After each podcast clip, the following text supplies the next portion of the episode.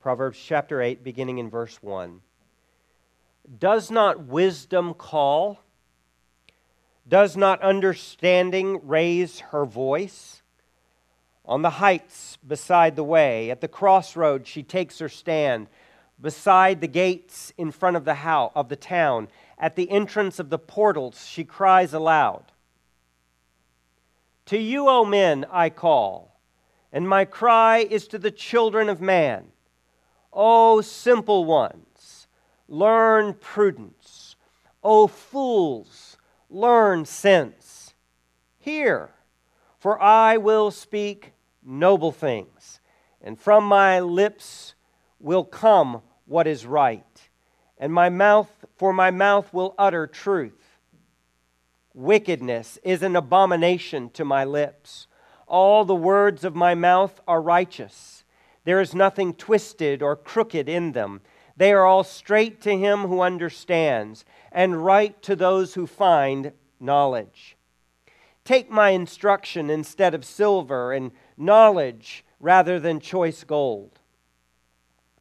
For wisdom is better than jewels and all that you may desire cannot compare with her.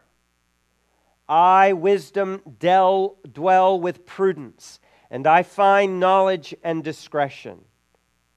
The fear of the Lord is hatred of evil, pride and arrogance, and the way of evil, and perverted speech I hate. I have counsel and sound wisdom I have insight, I have strength. By me, kings reign and rulers decree what is just. By me, princes rule and nobles and all who govern justly. I love those who love me, and those who seek me diligently find me. Riches and honor are with me, enduring wealth and righteousness. My fruit is better than gold, even fine gold, and my yield than choice silver. I walk in the way of righteousness, in the paths of justice, granting an inheritance to those who love me and filling their treasuries. The Lord possessed me at the beginning of his work, the first of his acts of old. Years ago, I was set up at the first, before the beginning of the earth. When there were no depths, I was brought forth. When there were no springs abounding with water. Before the mountains had been shaped. Before the hills, I was brought forth. Before he had made the earth with its fields, or the first of the dust of the worlds, when he established the heavens, I was there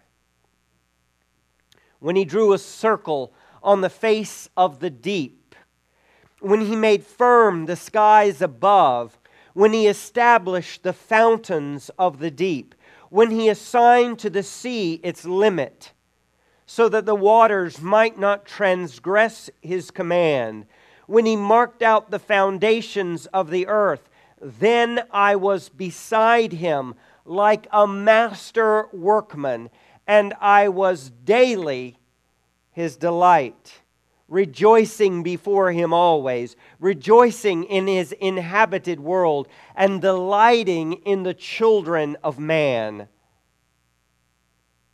And now, O sons, listen to me. Blessed are those who keep my ways. Hear instruction and be wise, and do not neglect it. Blessed is the one who listens to me, watching daily at my gates, waiting beside my doors.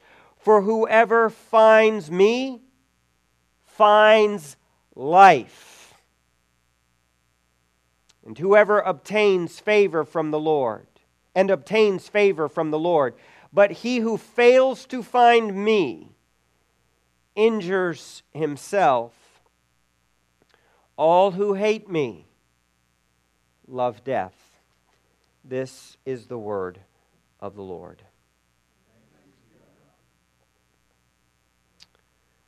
Father, we pray that we would hear this call. This call of wisdom. This call from you. Lord, I ask now that your Holy Spirit would do for us what we cannot do for ourselves. Lord, these are such high and lofty words. Almost every word in this passage, Lord, could, could take weeks and months to even think about. And here we, Lord, in a few minutes this morning, want to look at this and we want to, we want to understand what you're saying to us. We want to really get the message. We want to, we want to find life. So, Lord, now would you by the power of your Holy Spirit, take our calloused hearts. And we pray that you'd file them down so that they would be tender. We pray that where we are closed off, we would be open. We pray that where our eyes are blinded, they would be enlightened. We pray for where our ears are clogged and closed, that they would be cleaned and open. We pray that where our minds are slow and rusty, they would become sharp and they would move freely and they would understand these words. Lord, even above, exceedingly above the natural abilities you've given us, we ask that supernaturally we would be able to apprehend this word. And Lord, as we do, that Lord, we would find life. We ask this in the name of Jesus. And together God's people said, Amen. Last week, we were in chapter 7 of Proverbs.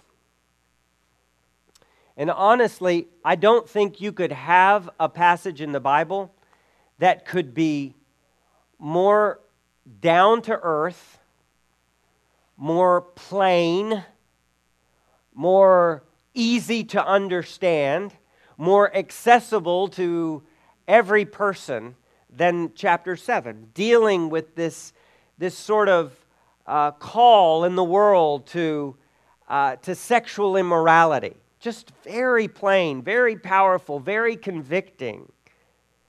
And as you have chapter 7 being so much in the day to day, so much in something we already know and understand, it's just part of the, the, the grittiness of our life. It's down on the, the streets of daily living.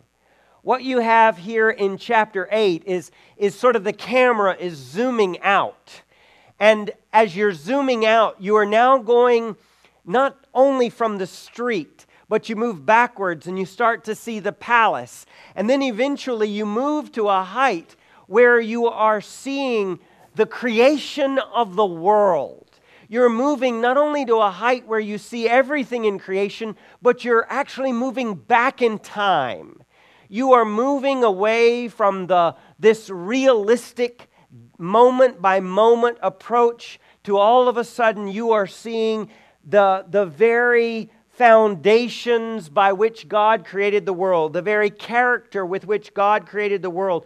He's giving you insight into Himself remember what we learned earlier in Proverbs, and it's this the, begin, the fear of the Lord is the beginning of wisdom, and knowledge of the Holy One is insight.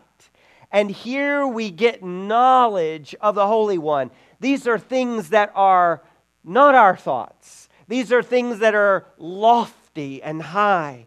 And so, as we come beyond the highest peaks of earth out into the outer edges of the universe. In some ways, this passage is very difficult for us to, to grasp, but I don't think you're meant to grasp it. I think you're meant to just say, wow. That's amazing. That's awesome. I don't get it all, but it is, it's truly tremendous. Um, Ken, uh, there on the back row, recently went to the Grand Canyon. And you know, when you go to the Grand Canyon, you, you don't just sit there and, and start to say, well, you know, you're on the edge and you're going, let me see how many miles across this thing is and how deep down does it go. Really, as he describes it, you just literally are overwhelmed. And one of the most overwhelming feelings is don't get too close because you might fall. This thing is, it's, it's that sense of awe. Well, let me just tell you uh, Proverbs 8, if Proverbs 7 is a, is a, a pothole in the road, then Proverbs 8 is the Grand Canyon. This is something you come to the edge and you go, I hope I don't fall over the edge because I may never come back. And literally, this is a text that has, in the history of Christianity, literally was one of the most battle uh, uh, uh, central text in all of the Bible. And we'll look briefly at why this text was such a battleground text. So come to this with a sense of, I'm not going to get all of it. There's no way. But I can come to the edge and I can be awed by the grandeur. I can be sent to my knees where I can say the only place of safety is in worship of the God of wisdom, who has made all things using this incredible reality known as Chokmah, wisdom. So, just to try to, to get at this enormous Grand Canyon of a passage. We're going to divide it into three parts. Verses 1 to 21 it could be subdivided in many ways, but we're just going to say that those verses are the call of wisdom. And then verses 22 down through 31 are going to be what I'm calling the history of wisdom. And then we'll end with verses 32 through 36, which are the rewards of finding wisdom, the rewards of wisdom. So the first section is the call of wisdom, then the history of wisdom, and then finally the rewards of wisdom. You'll notice in verse 1 of this chapter, it says, Does not wisdom call? Now, this is um, meant to, uh, to counteract with the woman who, in verse 11, it says of chapter 7, she is loud and wayward. Um, uh, her feet do not stay in the home. And then in verse 18, she calls out to the man, Come, let us take our fill of love till morning. This is the siren call of the world to sin. And here you're seeing the call of wisdom not to sin and die, but to repent and live, to come in humility to wisdom, to fear God and live. So, wisdom also is making a call. It's those two voices, the competing voices that we'll again see in chapter 9 the invitation to two banquets the banquet of folly, the banquet that leads to death, and the banquet that leads to life. But wisdom is calling. This is no God and His plan for us and for this world and how He has created the world is not some sort of, well, it's there, but, but really it's the world that's appealing. Wisdom is entreating, wisdom is calling. You see this emphasized again when it says, Does not understanding raise her voice? Using understanding, meaning that one element of wisdom is you you, you get things. Now, this is an understanding that's not just merely abstract, it's not just a concept. It's like the difference between, um, take Tom, for example. I might say, I understand deep sea fishing, but Tom understands deep sea fishing. I mean, maybe I've been a few times, maybe I understand a little bit about it, how it works, but it's pretty much just theory. But and so I could say, I understand it, I've seen it, I know all of the aspects of it, but Tom understands it experientially. He understands it, yes, in his mind, but this word for understanding is he gets it. It's that difference. It's the difference between somebody saying, Yeah, you've shown me a video, you've shown me a YouTube video on how to ride a bike. You've taken me out. You've explained all the parts of the bike. I know that that's the pedal. I know that's the handlebars. And I know that I'm supposed to hop on, I'm supposed to go down. I understand that. But the understanding here is the understanding of actually you've gotten on and successfully stayed on that bike. This is experiential understanding. And so that experiential understanding of life is calling, it's raising her voice. Verse 2 On the heights beside the way, at the crossroads, she takes her stand. Beside the gates in front of the town, at the entrance of the portals, she cries out. What you're seeing again about wisdom is sometimes we think about God and how God has made the world and how we're to live in that world, that it somehow it's just as narrow as the walls of this church. But the reality is, is wisdom is out in every corner of the world. If you, in your job, in your family life, as a father, as a mother, as a child, um, in, your, in your education, everywhere, wisdom is calling out to you and is saying there is God's way to live. There is a skillful way to live in a godly life. And that's what the wisdom is a skillful way at living a godly life. So she's crying out. This is an invitation. Come, come to me, come to wisdom. Notice then it gets very personal in verse 4. To you, O men, I call. To you, O men, I call. Now it's no longer talking about wisdom. This is now wisdom herself has entered the conversation, and you hear her actual voice. She's saying, she's addressing people, she's addressing men. Now, on Father's Day today, we'll focus this in on the men and fathers in the room. But, but here, the idea of men is all men and women, mankind. To you, O men, I call and my cry is not hidden to the children of man. O simple ones, learn prudence. O fools, learn sense. Remember, the simple ones in Proverbs are the ones who are open to everything and committed to nothing. They're not yet a lost cause. They are just at a very dangerous point in their life where they could, their life could go a lot of different directions. They're simple. They just kind of think that everything uh, is, is equal, that arsenic and apples are, they're just, they're both good in equal proportions. They don't really know the difference uh, uh, between poison and pie. And here he is wanting to say, you've got to learn prudence. And prudence is learning how to make decisions between difficult options. And a lot of times in life, you stand at that point and you say, I don't clearly know what's right and wrong here, but I, but what is it that helps you? It's wisdom that helps you to discern between wheat and chaff, between right and wrong, between up and down, between light and dark. And this way saying you've got to learn that there, there is a difference between poison and between other things that are actually good for you. And to fools, learn sense. Now, fools are the ones who've gone further. They've actually committed themselves to not listening to God and God's word. But here, there's even a call to them. It's saying, look, there's a chance for you.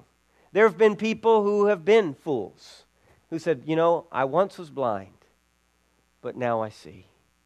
Think of John Newton, right?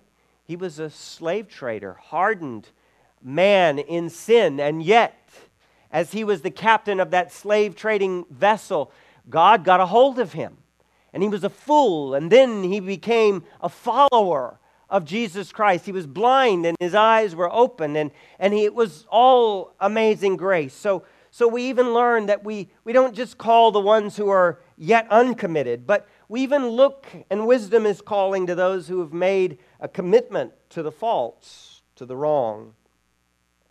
So, what's the fundamental posture that we should have in relationship to wisdom? It's that single word right there in verse 6 hear.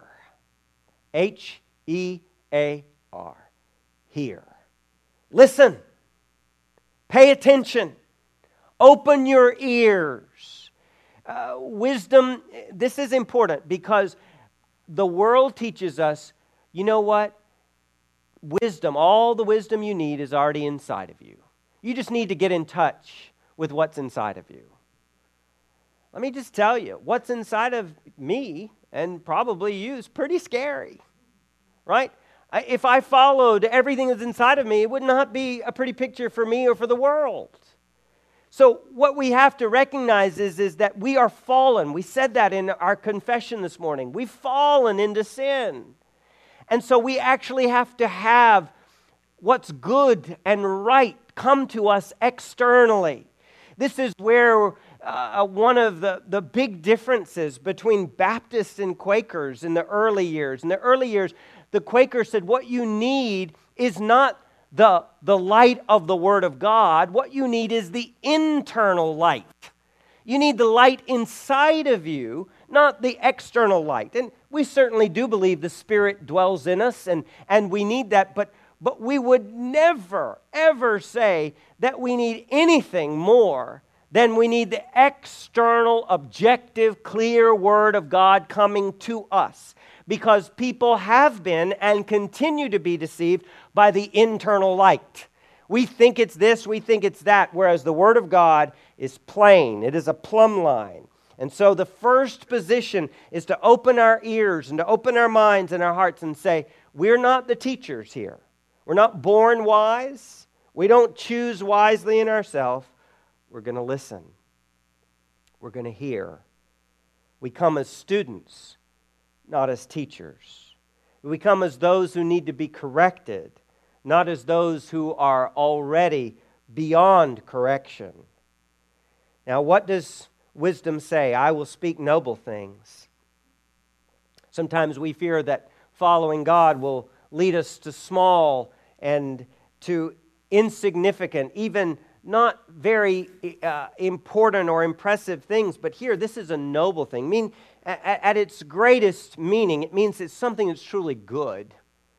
So, wisdom is going to lead you into something that's good and lofty. From my lips will come what is right, for my mouth will utter truth. You never have to fear that with God, that in order for you to follow God, you've got to close your mind off, right? I just believe it because it doesn't look true to me. I don't think it is true, but that's what I'm supposed to do. No. Let me just tell you the reason the Word of God has power is because it is truth. Jesus says in his high priestly prayer, Thy word, speaking to the Father, Thy word is truth. Father, sanctify them in that truth. Make them holy by that truth. Purify them from sin in that truth. It is truth that we stand for. We do not stand for tradition. We do not stand for the opinions of men. We don't stand for speculation or the best guesses. We need truth. And the place that we have truth presented to us is in the Word of God and from the lips of God as it is recorded uh, in all parts of the Word and even here in Proverbs 8. Now, notice it says, Wickedness is an abomination to my lips. God will never lead you to do what's wrong. Never. All the words of my mouth are righteous. There is nothing twisted or crooked in them. They're all straight to him who understands and right to those who find knowledge. You can just trust. If you follow God, He's not going to lie to you, He is not going to trick you, He is going to lead you in a way that is beyond your understanding, but it will be right and it will be good, it will be righteous. And so she makes an appeal take my instruction instead of silver, and knowledge rather than choice gold. Um, in this world, that's she's coming after what we value, the 10th commandment, right? Coveting, wanting. We got to have, got to have, got to have. And she's saying, you know what? It would be better to understand the skill of godly living. That's more precious more impressive, more important than silver or than fine gold? Do you value it? This is what she's wanting to do again. She's wanting to call. Lady Wisdom is calling us one more time. She's saying, if you don't value wisdom, if you value making a living more than making a life, if you value just getting what you want rather than actually honoring God and glorifying God. If you, if you want just a immediate gratification rather than eternal joy, then you're going to follow the way of the world. But if you want, if you will value me above silver and gold. That's what you've got to do. That's the beginning point. Do you value wisdom? As we said, are you praying? If you lack wisdom, let him ask. Do you desire it? God, I need your wisdom. I need to, I need to be my character to be in line. I need my mind to be in line with your wisdom. She emphasizes the point again, verse 11 For wisdom is better than jewels, and all that you may desire cannot compare with her. I know this is theoretical, but I mean, I'm serious. If you had the choice on the way out of church today, and there was just bars of silver and gold, and there were chests of jewels. Or over here, there was kind of, you could either come out and you could go out that way, or you could come out and circle around that way. And over here, all there was was a Bible for each one of you, a Bible. Or here, there was all of the riches of the world, and there were shopping carts, big shopping carts that you could fill. And over here, you just got to take your Bible and walk out. And one more thing. And nobody in here would know exactly what you did, just so you can hide yourself, right? And you could just walk out today, either with your shopping cart filled with jewels, silver, or gold. I mean, some of you right now, you really feel the weight. The most impressing problem in my life, if I just had a little more money, I could solve everything. Or would you say, you know what? If I have the wisdom of the Lord, that's greater than that. I have to take one or the other. What am I going to take? Ask yourself do you desire it? Do you treasure it in that way? And, and, and here she wants to make sure do you understand of all the things you could desire? Maybe you don't desire silver, gold, or jewels. Maybe you desire something else. You desire a great name, a great career, great learning, a great family, great relationships, great pleasure. He says, and all that you can desire cannot compare with wisdom. You can't think of something that is of comparable value to wisdom. Then, verse 12, wisdom speaks again. I, wisdom, dwell with prudence. Prudence, being able to figure out between two competing voices which is the right one to follow. And I find knowledge and discretion. And then here she makes this beautiful point. She wants to explain the fear of the Lord. Says the fear of the Lord is hatred of evil.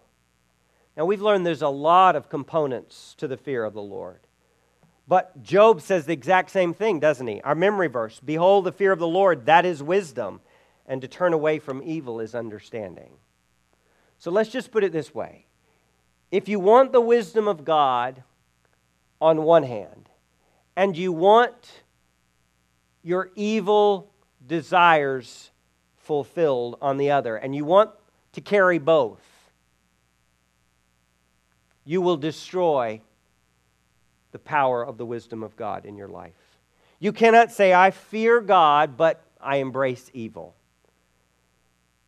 So the fear of the Lord is, is hatred of evil. And, and let me just say this one of the things we immediately think is, well, yeah, I do. I hate all the bad things that are happening in the world. And I think that's part of it, right? I mean, we hate it. We hate to see violence. We hate to see people killing and stealing and cheating and, and people that are, are living against all of God's standards of morality. We hate to see that. That is an aspect of what this person means, but, but I think that we need to be clear that the hatred of evil needs to first begin with the hatred of evil inside of us. Do you hate the ways that you are not in line with the word and the will of God? Do you hate the ways that you continue to fall? Do you hate the ways that you continue to, to, to, to go with the works of the flesh rather when, than developing the fruit of the Spirit? I mean, think about Paul. What does he say? I mean, this is one of the most sanctified of men. And he says, Oh, wretched man that I am, who will deliver me from this body of death? Earlier, he said, The things I don't want to do, I do, and the things I want to do, I don't do. He, he felt that tension. But let me just tell you, you've got to hate the ways that you fall short of the glory of God. We come even as Christians and we say, Well, I'm forgiven, and we start to excuse ourselves, and we stop hating the ways that we fall short of the glory of God. Yes, we cannot forgive ourselves, we cannot wash ourselves clean, but we are never called to make an unholy alliance, a pact, a truce between us and our sin. We want to fight the good fight of the faith to that final breath and say, I will slay you and I will keep wielding this sword of the Spirit against you until my final breath. I will not make peace with you. There will be no truce with sin in my life. The second you make that truce, you've turned your back on the fear of the Lord. Notice where he begins pride and arrogance. Pride and arrogance. And the way of evil and perverted speech I hate. Over and over again, I, I think the thing that keeps us from the gospel more than any other that is in us is that we're just proud, or as it says back in Proverbs chapter 3, we're wise in our own eyes. We think we've got this world figured out. And to fear the Lord is to say, Lord, I don't understand all you or your ways, but, but I, I recognize compared to you, I am low and lowly, like being on the edge of the Grand Canyon. You don't just all of a sudden feel invincible. You don't feel big. You feel small. You feel vulnerable you feel weak. That's the spiritual reality when you come before God. The fear of God is you're put in your spot and God is in His. He's big, He's beautiful, He's right. We are small. If we're big and God's small, then we do not fear Him. And so here you've got to get rid of this, this pride. And arrogance is a little different. It's not just thinking you're great, arrogance is thinking you're better than everybody else. It says you've got to put that away. The way of evil and perverted speech. This would be lying, and this would be, this would be speaking in a harsh or coarse way. You, you can't be saying that you care about the fear of the Lord when those are still the prominent way of your life. Then we notice quickly in verses 14 to 21 some of the ways that this wisdom is working. I have counsel and sound wisdom, I have insight, I have strength. By me, kings rule, reign, and rulers decree what is just. By me, princes rule and nobles, all who govern justly. Notice, and, I want to make this clear the world, wisdom is in some degree, to a, to a certain aspect, we all operate with it. We all can operate with it. And, and here he's saying, look, when you see a, a really amazing decision by, by a ruler, they go down a, a really amazing path, they're actually using one of the attributes of God, the wisdom of God. Now, they may not be uh, ascribing that back to God. They may think it came from inside themselves, and therefore they sin in not giving God the thanks. Excuse me, but they are using it and here, um, so we recognize that even in the realm of the political, the realm of governance, that people are using wisdom. Verse 17 Wisdom speaking, I love those who love me, and those who seek me diligently find me. So, this is what I would say. If on this quest for wisdom is just every one of us, again, before we get into chapter 10 and beyond, is just again to commit ourselves, Lord, I want to be involved in a lifelong quest for understanding the skill of godly living. I want to learn how to live in a crooked and twisted world in the power of your wisdom, in the spirit of wisdom. And, and here she's making a promise. If you love wisdom, if you see, man, I really think this matters, wisdom is a big deal, and I'm going to seek after it, she's making a promise to you you're going to find. If you seek diligently, not just you knock once and then you go away, but you diligently knock, you will find. Notice again the consequences for living in this manner, this godly life, riches and honor with me, enduring wealth and righteousness. My fruit is better than gold, even fine gold, and my yield than choice silver. I walk in the way of righteousness, in the paths of justice, granting an inheritance to those who love me and filling their treasuries. Now, you know, we, on our um, uh, order of worship, the last song we sing, we call it the Song of Invitation. It's just what we call it. It could be called a lot of different things. But that's all you've got here in these first 21 verses. It's just an invitation. It's an invitation to follow God into the path of wisdom, into the way of wisdom. To say, I need wisdom. I need to have understanding. I, I, need to know what's the right way to go and, and how to go down that path in a skillful way. How to navigate through life's byways and highways. So, wisdom is calling, wisdom is inviting. Will you come to her? Will you invite her? Will you begin to seek after her? Will you love her? If you will, she promises that she will be found by you.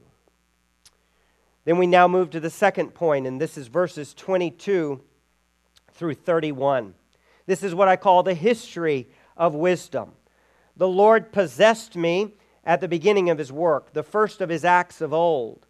Ages ago I was set up at the first, before the beginning of the earth. When there was no depths, I was brought forth. When there were no springs abounding with water, before the mountains had been shaped, before the hills, I was brought forth. Before he made the earth with its fields, or the first of the dust of the heavens. When he established the heavens, I was there when he drew a circle on the face of the deep, when he made firm the skies above, when he established the fountains of the deep, when he assigned to the sea its limits so that the waters might not transgress his command, when he marked out the foundations of the earth, then I was beside him like a master workman, and I was daily his delight, rejoicing before him always, rejoicing in his inhabited world, and delighting in the children of man. Um, you think about this, what basically this passage is saying is that you go back before. God doesn't get wisdom. You know, you think when we're learning something new, say you're, you're wanting to learn woodworking, which I took woodworking years ago, like ninth grade, I took woodworking. The only thing I was able to make was uh, I made a rolling pin for my mom. Only problem was is it didn't have enough room for actually get her hands under it, so she just kind of had to do that number. It was it was not skillful at all. Um, what happens to us is we learn skill typically by trial and error, right? Oh, that didn't work. Crumple up the paper. Let's start over again, right? Maybe we get a little better, right? You you learn any sort of skill that way. Lots of trial and error. That is not how it was with God. God didn't say, All right, let me see. Let's create a universe. Boom. Oh, uh, not such a good idea. Let's start over, right? I'm going to learn as I go along. God is perfect in his knowledge and in his wisdom. And he had as one of his core attributes wisdom, so that when he created the world, it was created with this incredible exquisite skill. Uh, you know, the old illustration. If you're walking along through a field and you find a stopwatch, and you pick it up and you take the lid off and you look at all the moving parts and everything together, you don't just say, man, that's just kind of an amazing thing. I don't know how all those pieces from all over the world could have come together and create that moving part. This, this incredible thing. You say, somebody designed this. Somebody had to be an architect who had an incredible insight into how you could put these pieces together and make it so that it would actually mark time. That's an incredible skill. You don't just say, oh, look at it, it just happened, it's just chance. In the same way, every cloud that you see in the sky, every wave that breaks upon the shore of the sea, every uh, uh, every uh, last night. Anybody go outside last night? Did you see that full moon? I mean, if you can go out there and go, oh, I think that's, I mean, I don't know. How far is the moon? Somebody know from Earth? There you go. I knew that there 238,000 miles, right? I mean, you don't just sit there and I think that that's that and let's put that in kilometers and you just sit there and you go, "Wow. Amazing." Right? I mean, people weren't just tempted to do a scientific experiment with the moon. They were tempted, they were enticed to worship the moon. Their hearts were drawn away because it was not only something that was designed well, it was, it was, it was, it was beautiful. In the same way, every bit of the world has the marker of God. Have you ever thought about your own body? I mean, we are just the most ungrateful beings imaginable. He's given us a mind to understand that this did not just happen by chance. Everything about it, from our eye to our finger and how it moves and how we breathe, how we think and how we function, it is showing design. It is showing forth the wisdom of God. And that's what this is saying. Wisdom is not something God learned, it's not something that came along later. It was at the very core of who He was. It was one of those first attributes. And then, therefore, Every fingerprint of God, every creation of God, you're going to see design and wisdom. Now, what do we recognize? We not only have the creation of God, we have the sin of man. And so that puts a mar on all things. Yet we can still see the image of God in people. We can still see the beauty of God in creation, even as we have polluted it we can still see and we are still drawn by this incredible wisdom that is His.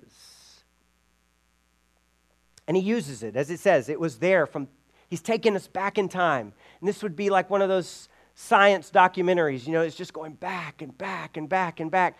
I mean, you're, you're going back to that first moment when God said, Let there be light. You're going, that's, that's how far back we're going in history. And by the way, it says, when you get back there that far, you already had wisdom. It was with him. Now, let me just say this. One of the most controversial verses in the entire history of Christianity was verse 22. The Lord possessed me at the beginning of his work, the first of his acts of old. Literally, the translation that early Christians read was a Greek translation of the Bible, and it literally read, The Lord created me at the beginning of his work, the first of his acts of old.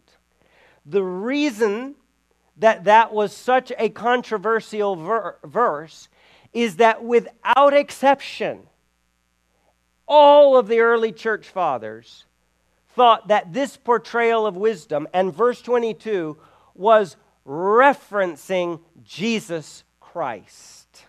All of them.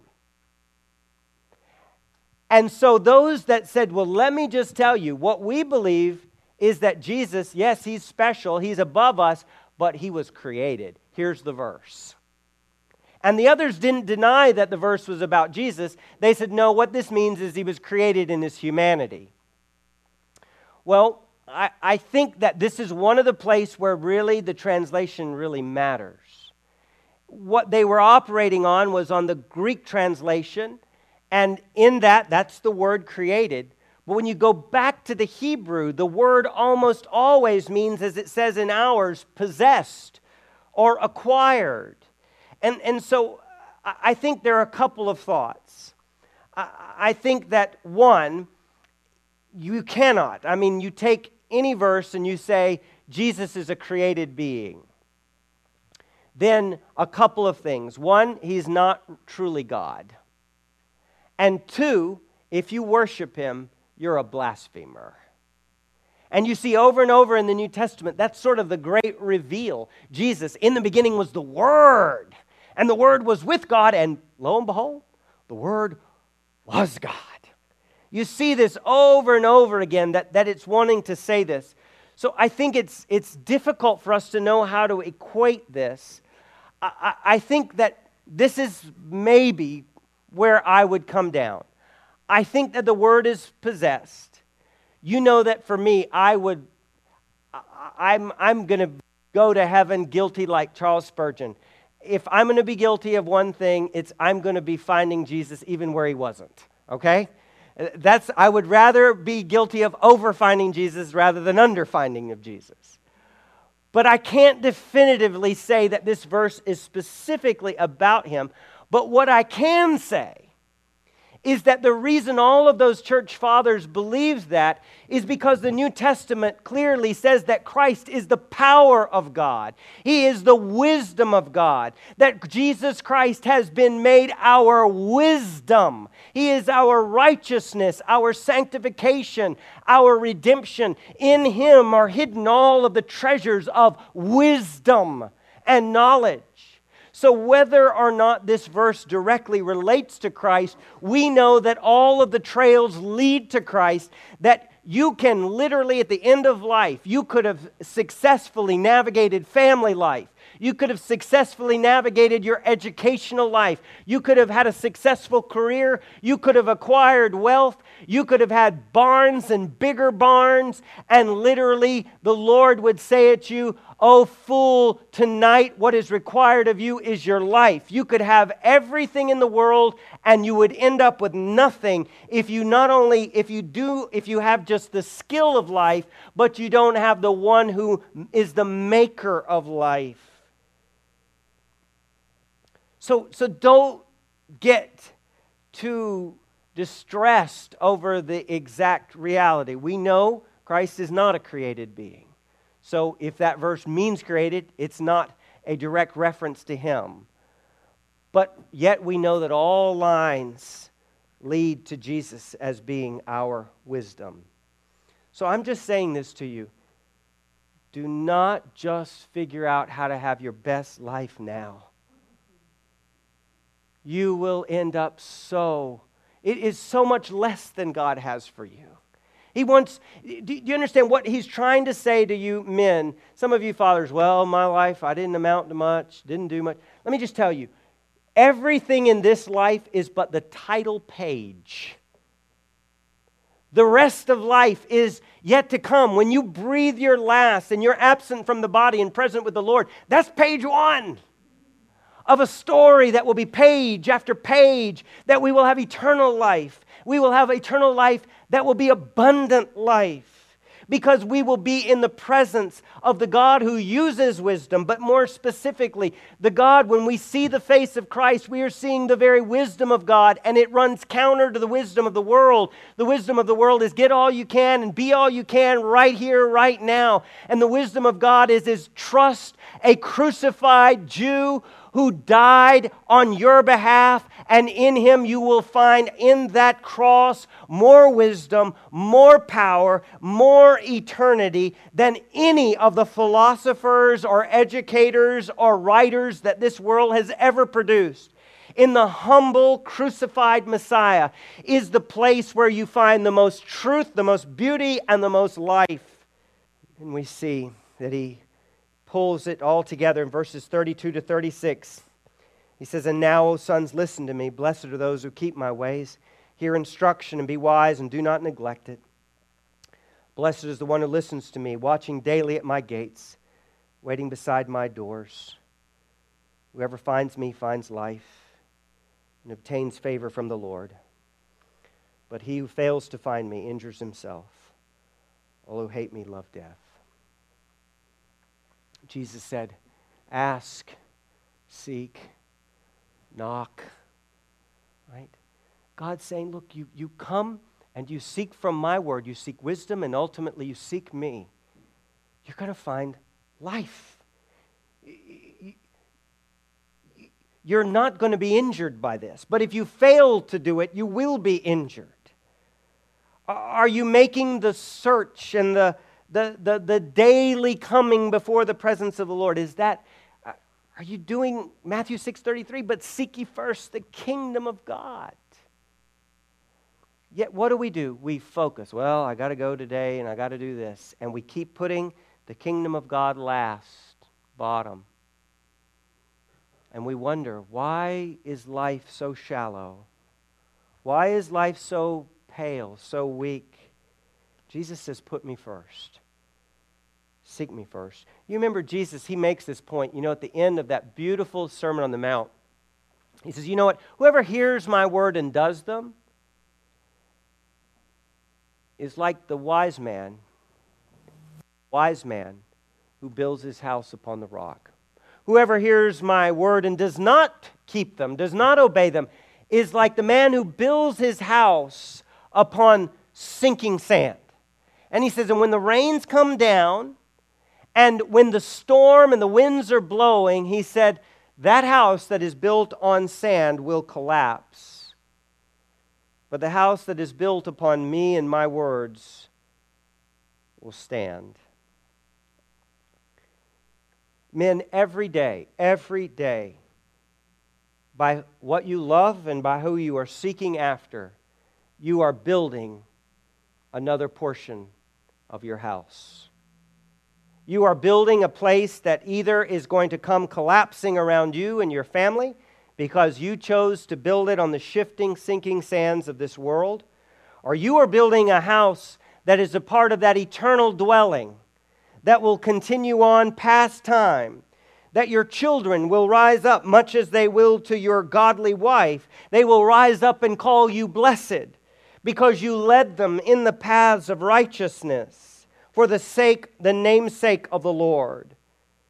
Men, do not seek the fame of this world. Do not seek the applause of this world. Do not seek the riches of this world. Seek God. Seek Christ. As you find him, you will find all the wisdom of God. You will find life now for yourself, and you will find life everlasting. It will be the greatest legacy that you leave for your children. You know, verse 22, as I said, was a verse of great controversy. There was one little man. He was a short man. In fact, he was called a black dwarf and he lived in the early 300s. He was from Egypt. And he went to a group, a meeting of some Christians, and, and he heard them talking about this question, this verse in particular. And one group was saying, No, Jesus is not a, he's a created being. We don't need to worship him, we worship God. And this man, he, he looked at it and he said, that, that can't be right.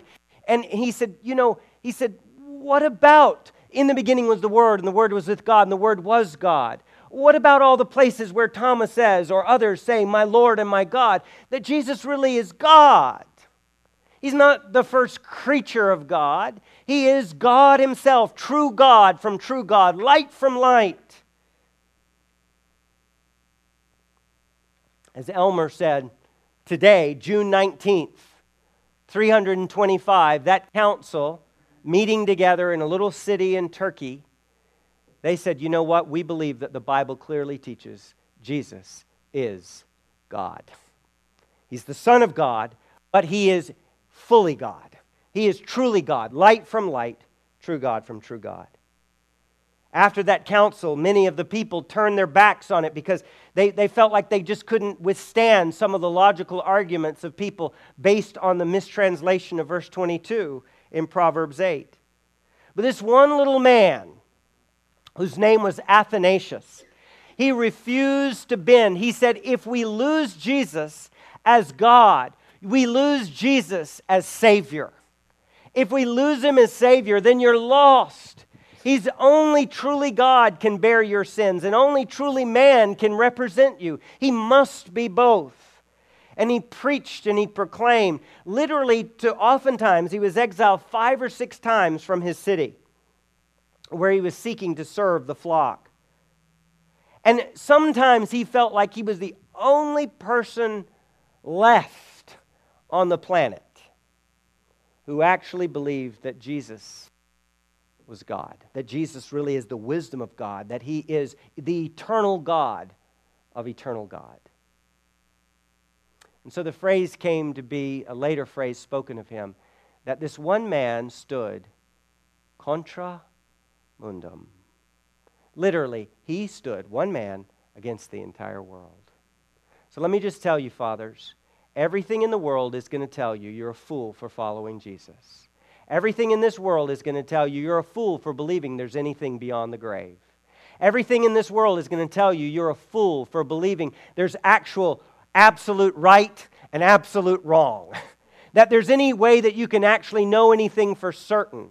That you need to teach your children not just an opinion, but you need to teach them the Word of God as truth. The world is going to go against that. And I just want to say are there any men in this room who have the same spirit of holiness dwelling in them that say, you know what, even if everybody else on the planet says that God's word is not true, that there is no salvation in Christ, I will stand against the world to my final breath. I will stand upon the solid rock of God's word. I don't care who goes with me. I want to invite others to come, but I will believe. I will stand. I think that's the call. Maybe not to the masses, but to the men right here. Will, will one of you?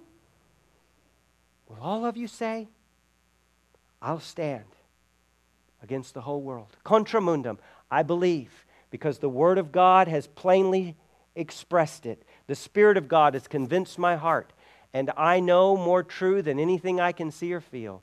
The Word of God is the Word of salvation. Jesus Christ is the only mediator between God and men, the man Christ Jesus. He truly is God from God. I will hold to him as my wisdom. I will hold to him as my redemption to the very end. Men, may that be the legacy of your life. Not the riches in your hand, but the Savior you took a hold of. Not the house, the foundation of the house that you leave behind, but the foundation of the solid rock upon which you are building your family's lives. And I pray as you hold firm that just as happened with that little man Athanasius, that there would be many thousands, even millions, like us in this room, who have to just say, Athanasius, you read the Bible correctly. We say amen. You were right to stand against the world, and eternity itself will vindicate you. Wisdom is justified by all her children. Would you pray with me? Father, this passage, Lord, is so vast. It is bigger than the universe. It takes us to before the beginning of time. But Lord, I thank you that we don't have to to somehow understand everything. We just need to know that Jesus Christ has is for us your wisdom. And we need to hold fast to him. We need to cling to him. Even the foolishness of, of his cross it just doesn't make sense to the world, but we believe it is the power of God unto salvation. Lord, I pray for the men in this room that though all hell should endeavor to shake, Lord, that they would build their lives upon the solid rock of the wisdom that is Jesus Christ.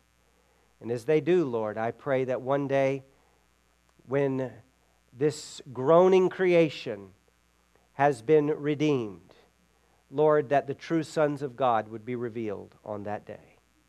Lord, may we, women and men in this room, be in that number, all through the person and work of our great Lord and Savior, Jesus Christ, in whose name we pray. And together God's people said, Amen.